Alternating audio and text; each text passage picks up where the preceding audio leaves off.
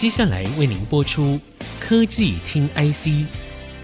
本节目由 DG Times 电子时报与 IC 之音联合制播。科技听 IC，掌握科技大小事，满足每一个求新、求知、求快的好奇心。这里是 IC 之音竹科广播 FM 九七点五，欢迎收听科技听 IC，带您掌握科技大小事。我是节目主持人李立达。今天我们要来聊一个非常有趣的话题，叫元宇宙。相信这三个字呢，最近听众朋友常常会听到。可是您了解它到底是什么吗？今天我们很高兴可以邀请到我们 Digitime Research 的分析师郭怡伶来到这里。怡伶呢是专门研究云端跟应用相关领域的分析师，他呢对元宇宙有一番他自己的见解。怡伶您好，嗯，大家好，我是郭依林。怡伶可以帮我们讲讲，您觉得元宇宙是什么？在我的理解里面呢，元宇宙呢，它就是负责这个虚拟环境跟现实环境之间的一个连接哦。那也就是说，在元宇宙里面呢，它会有呃现实环境，也会有虚拟环境。大家常常听到这个 VR 呢，其实它是只有虚拟环境而已。所以呢，VR 只能代表一半的元宇宙。那更多的元宇宙呢，可能未来会在呃所谓的 AI 技术发生的时候呢，会有更多的不同面向出现。您指的 VR 就是指的戴了头罩或是眼镜，然后可以呃进入到一个虚拟的世界里面。AR 的部分的话是透过眼镜或头盔可以看到跟现实相关的东西吗？对的，呃，AR 的这个部分呢，其实就是一个虚拟加现实的结合，也就是说，我们在现实的这个部分延伸出去，额外添加虚拟的物件在上面。那举个例子好了，比如说我们在公车上，我们可能搭公车，呃，要投钱的时候，你在现实上在公车的投钱箱上面呢，就会有一个虚拟的物件，告诉你要投多少钱这样子。那要怎么做到这个事情呢？不是只有说把虚拟物件贴上去，而是说你要先在环境里面定义这个投钱箱的大小，还有位置，才可以准确的把这个虚拟的这个价格标 tag 在上面。那这种状况下呢，才是真的实现所谓的元宇宙。就是整个 AR 再加 VR 的部分，所以每个人要戴一个头盔或是眼镜，然后在现实世界就可以看到额外贴加上面的一些资讯，在这个物体上面，是这样的意思吗？对，对于现在人类生活来讲，才有它的一个意义存在。可是我们常听到元宇宙的时候，就会联想到一些。电影哈，因为电影常常会带给我们一些想象，包括像一级玩家啦，或者像之前很有名的骇客任务，好像大家都觉得这个其实才是元宇宙的代表。可是您的意思好像是说，元宇宙反而不是虚拟的方式，而是要跟现实有做连结吗？的确，我们对于这个一级玩家或刚刚讲的这个骇客任务，它其实就是一个比较精彩，或者是比较能够抓眼球的这样子一个议题哦。确实，骇客任务我看了好几遍。哦，真的对。那因为它可以无限的变化，也就是说，空间在这个 VR 的概念里面是不存在的。你可以一秒就到芬兰，一秒就到德国。对对。那这种状况下呢，其实就会有很多的可能性出现。但是因为对于我们来讲，它可能就是一个感官的刺激。你在里面被打死了，你在外面并不会流血。是对。那在这种状况下呢，其实对于我们的生活上面是没有太大的帮助的。这样子的，的比较像是游戏的一个场景。对，比较像是游戏的场景。那就是你有时候想要跳脱一些生活上的苦闷，你可以选择进入这样子的世界。对。所以其实这样的方式比较不像是正常或是日常生活可能会有的一种互动的方式，反而是 AR，然后让。啊、虚拟跟现实能够结合在一起会更好喽。嗯、的确是这样子。因为假设说我们开车出去导航，那导航的时候呢，你能够很明确的知道说左边这一栋建筑物是什么什么大楼，右边这一个是什么什么中心。那其实呢，你就比较不容易走错路，甚至说它导航的这个路标会随时跟着你的动作，然后有所改变这样子。那这个其实真的是所谓能够改善人类福祉的一个元宇宙的环境。那所以这样的方式的话，好像要很多环境的可能性或是条件来去塑造这样的状况。比如说，你必须要戴一个 AR 的眼镜或是头盔。那另外的话，你也需要很好的网络的一个架构跟环境，才能够达到这样的效果吗？对，没有错，因为我们刚刚有提到说，它要在现实的物件上面去把它做一个虚拟物件的叠加。那我们要怎么及时把这个现实的物件把它数位化？这时候我们要提到所谓的数位原生。所谓数位原生呢，就是把现实的环境数位化。那数位化这个现实环境呢，基本上你要的就是很靠大量的运算。那除了运算力以外，你还要能够及时的传输到远端的伺服器，或者是传回来到你的终端的装置上面。所以呢，刚刚丽达有提到说，这种装备就是 AR 眼镜，然后很棒的数位的网络环境，其实就是 AR 能不能往前走的一个很重要的原因。这就叫数位原生。这是数位原生，对。所以还有另外一个说法叫数位双生吗？对，数位双生的部分其实就是我们刚刚讲的 VR，就是这一切原则上都是所谓我们靠电脑特效画出来的东西，这个叫数位双生。那数位双生它之所以有更大的意义，是必须叠加在所谓的数位原生上面，因为你叠加到数位原生上面是扩充数位原生的资讯。那么这样子的话，你才可以有更多不同的角度去看这些事情。举个例来讲好了，呃，你拿了一个杯子，白色的马克杯，那你要想象说，我要把它彩绘成任何一个样子，我是不是要先有这个马克杯的大小什么资讯？这个就是数位原生。那我在数位双生所创造的图样啊、花样啊，就可以依照这个数位原生所带出来的数位资讯，去把它缩放，然后贴在这个马克杯上面。我们可以做出一个虚拟效果，看看实际上被创造出来之后的样子，是花的好呢，还是云彩的好呢？这样子的一个状况。那等到确定之后呢，我们再动作说，我们要把它真正彩绘成什么样子，是我们想要的。那请教一下宜玲，我们进入元宇宙，呃，要有这么多条件，那为什么要进去？进去对我们一般的民众来说，有什么特别之处吗？其实我觉得，以我看到现在哦，我觉得这个所谓的元宇宙对人类最大的好处，就是说，我们可以在数位原生的这个环境下面，利用数位双生的这些虚拟物件，不断的去揣说，对于现实生活会有什么改变。举个例来讲好了。呃，这是工业上面常用到的。我可能一个模具，我不知道要用多少次，我就必须要进入修整的状态。那么，我可以先用数位原生的方式，把这个模具的所有的数位资讯套用出来之后，再导流测试数位双生的这一些虚拟。比如说，我可能要用一百次、一千次、一万次，那对这个模具有什么损害？我可以在这个数位双生的这个虚拟环境里面被实现。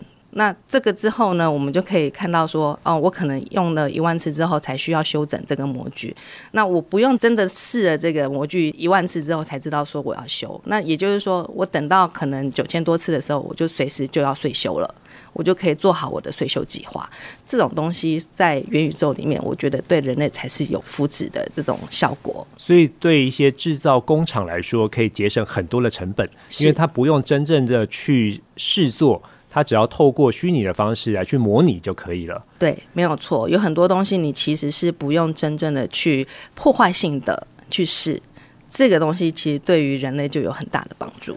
那如果说我开车开北宜公路的话，我也可以透过呃元宇宙的方式来知道。周遭有什么样有趣的景点或是商家，我可以去，这也算是元宇宙吗？这也算是元宇宙的部分，因为你刚刚提到说，我要知道的这些资讯，它其实会被虚拟化，然后贴在你旁边的路标上面。那这样其实就是能够带给你很不错的一个游览的体验。哦，那您好像说这样子的方式，就是把现实的环境再添加一些虚拟的资讯，可以让我们更了解。这个现实环境的一些资讯，可以更方便民众在生活上所需要的一些知识喽。对，这个对一般民众来讲，其实是比较有意思的东西。哦，对，你如果光是一级玩家的这种，那可能就真的是玩家，而且还要一级才能够领略得到的。真的，所以这样有点太过虚拟了，反而没有办法跟我们的现实有做结合。是，了解。好的，这一段我们聊到了什么是元宇宙。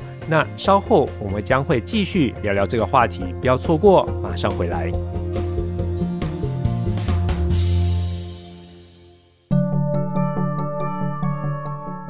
欢迎回到科技听 IC，我是主持人李立达。今天我们很荣幸邀请到 Digitime Research 分析师郭依林来跟我们聊聊元宇宙。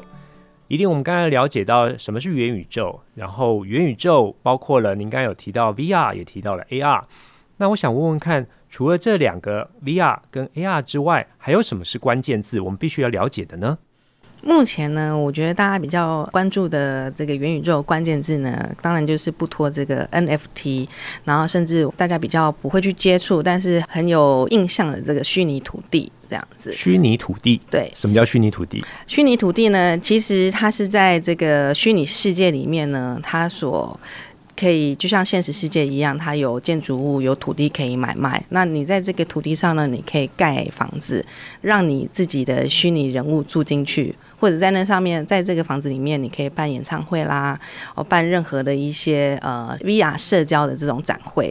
那其实等于是说，把社交的经验移植到整个的 VR 环境中。嗯，对。因为现在不止台湾哈，很多地方的这个土地跟建物的价格都非常的高，所以有虚拟土地听起来是一个不错的一个选择。可是，在一般来说，我们买了房子可以住进去，虚拟土地我买要做什么？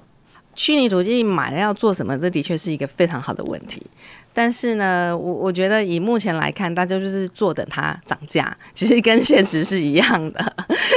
基本上就在虚拟的世界里面炒作土地吗？对，其实在我自己研究的这一段时间以来，我觉得整个的 VR 环境，就是包括虚拟土地或 NFT 这样子的状况，其实它就是为了人们开启另外一个商机。那这个商机呢，其实就是先行者，他有他的一个先行者优势，他可以。以最初的比较低的价格，然后赚未来这一些可能的利得，对。可是好像有一些这个虚拟土地也需要有汇集的效果，比如说是不是有需要一些商家先进驻呢？以虚拟土地的这个操作来讲的话，我们可以知道说，呃，有几家是卖虚拟土地的厂商嘛？那这些虚拟土地的厂商呢，呃，他会声称说他的虚拟土地是有限的。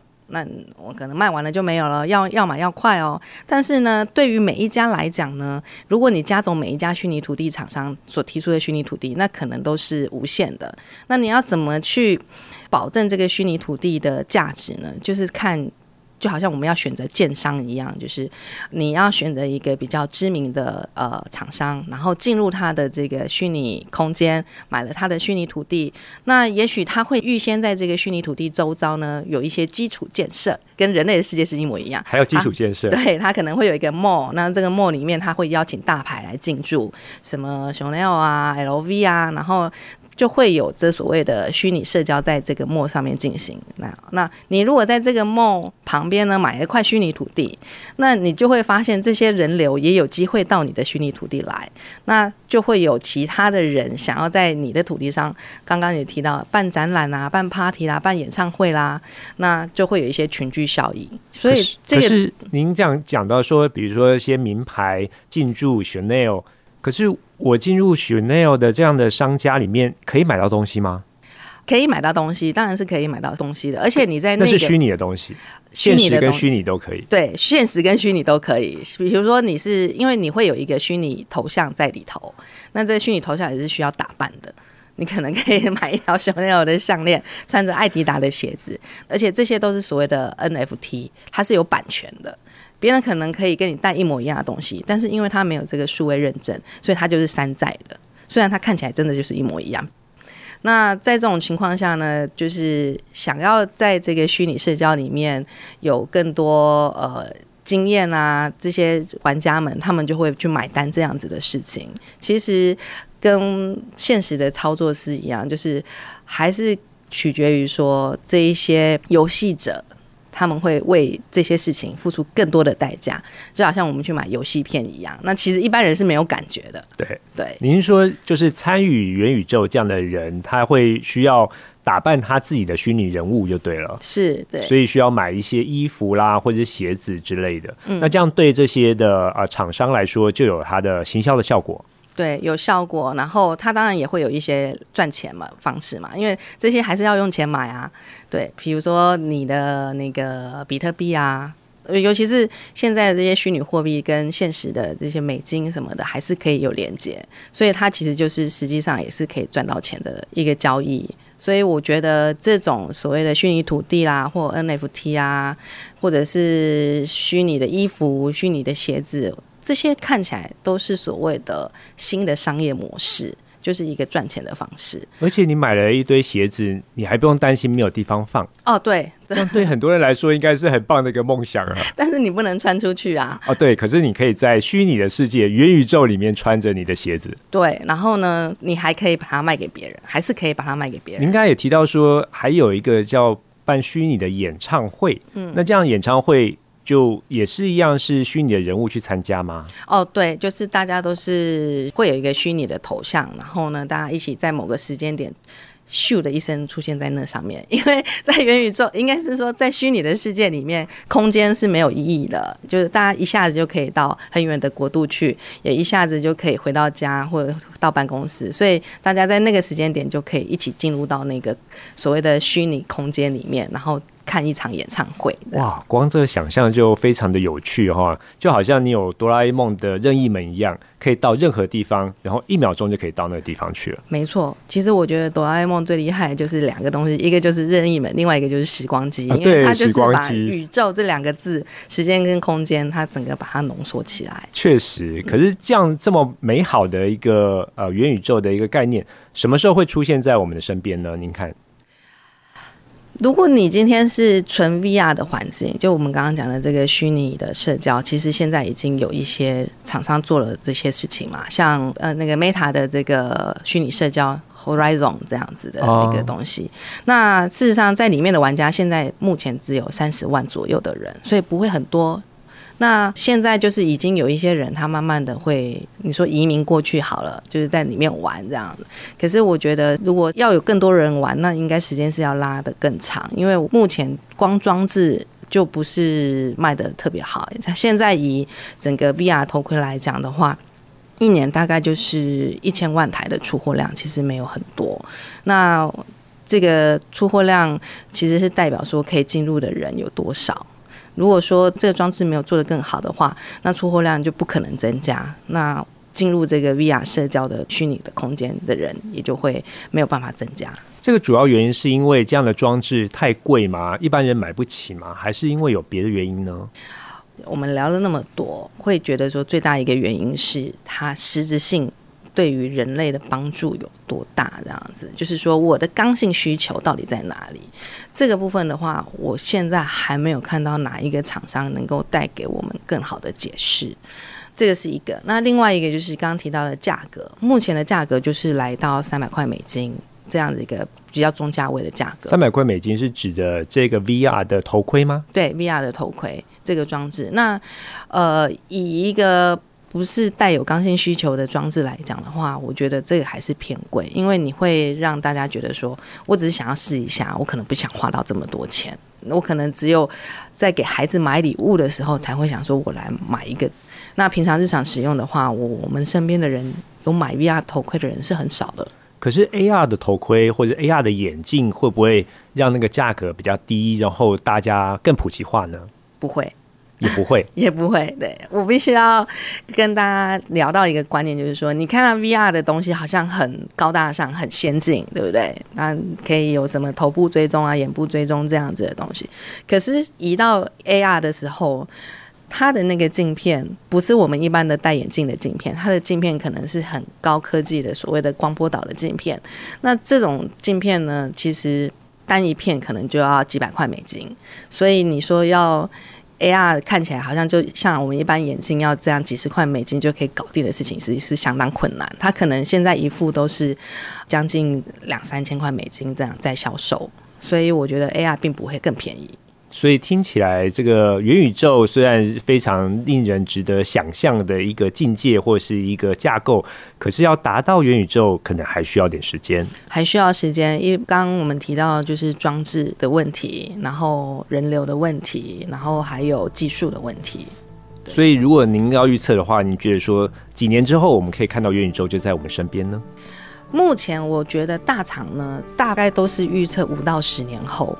是一个比较可能发生的时间点。当然，它会慢慢的进阶，啊，慢慢的会有一些新的技术越来越崭露头角。那随着这些技术慢慢的出现之后呢，会越来越完整。那真的到呃，像我们刚刚提到说，我们戴着眼镜就可以有周遭的即时资讯，这个部分可能真的是五年以后才有机会。好的，我们今天很高兴邀请到宜玲来参加我们的节目。我们的节目除了在 IC 之音官网 AOD 可以随选随听之外，同时也邀请大家上 Spotify、Apple Podcast、Google Podcast 搜寻科技听 IC，订阅我们，不要错过每一集节目。今天节目进行到这里，也谢谢郭依林，我是李立达，我是郭依林，下周同一时间我们再会。本节目由 DigiTimes 电子时报与 IC 之音联合制播。